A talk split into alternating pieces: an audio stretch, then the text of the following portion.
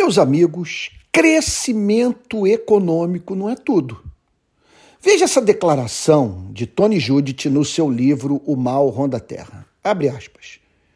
Não importa o quanto uma nação seja afluente, mas sim seu grau de desigualdade, fecha aspas.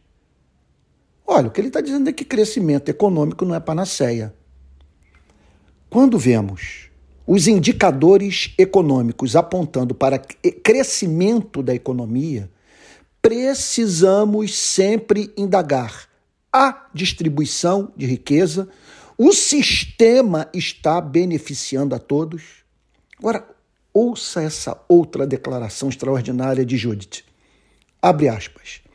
A desigualdade é corrosiva. Faz com que as sociedades apodreçam por dentro as pessoas desenvolvem uma sensação de superioridade ou inferioridade baseada em seu patrimônio. Cresce o preconceito contra os que ocupam os patamares inferiores da pirâmide social.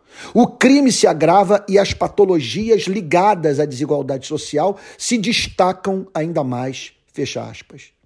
Isso é um retrato do Brasil.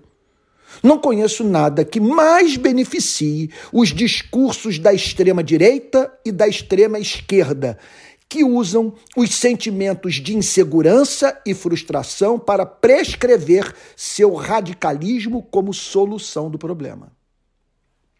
Por fim, ouça essa citação. Abre aspas. Um aumento geral da riqueza total camufla desigualdades de distribuição. O crescimento econômico beneficia todos, mas privilegia desproporcionalmente uma pequena minoria em posição de explorá-lo, fecha aspas. Isso é um fato. Então, quer dizer, você vê, você observa pessoas que estão saindo mais no lucro do que a maioria da população. Uma brutal concentração de riqueza num cenário de pauperismo gritante. Qual deve ser o papel dos cristãos perante uma anomalia como essa? Buscar simetria de distribuição de riqueza. Só isso. Bom, você deve estar sabendo que amanhã, 30 de agosto, às 17 horas, serão abertas as inscrições para o meu curso sobre cristianismo e política. Eu quero convidá-lo para caminhar comigo.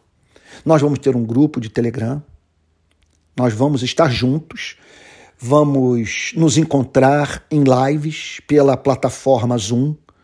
É minha intenção organizar oficinas a fim de prepará-lo para o debate público, para que você conheça melhor o tema da política.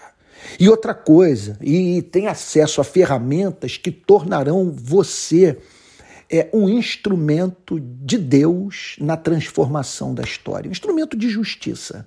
E quem sabe, sabe vendo desabrochar na sua vida, no seu ministério, algo inimaginável, a partir é, da sua melhor compreensão dessa relação entre teologia e política. Já há uma lista de espera no meu Instagram. Se você for lá no, for lá no cabeçalho, tá o link. Você clica ali e vai poder então se inscrever e assim que as inscrições forem abertas, receber um comunicado, tá bom? Já está ali feita, aí, portanto, a sua pré-inscrição. Olha, eu espero poder caminhar com você a partir de amanhã. Forte abraço.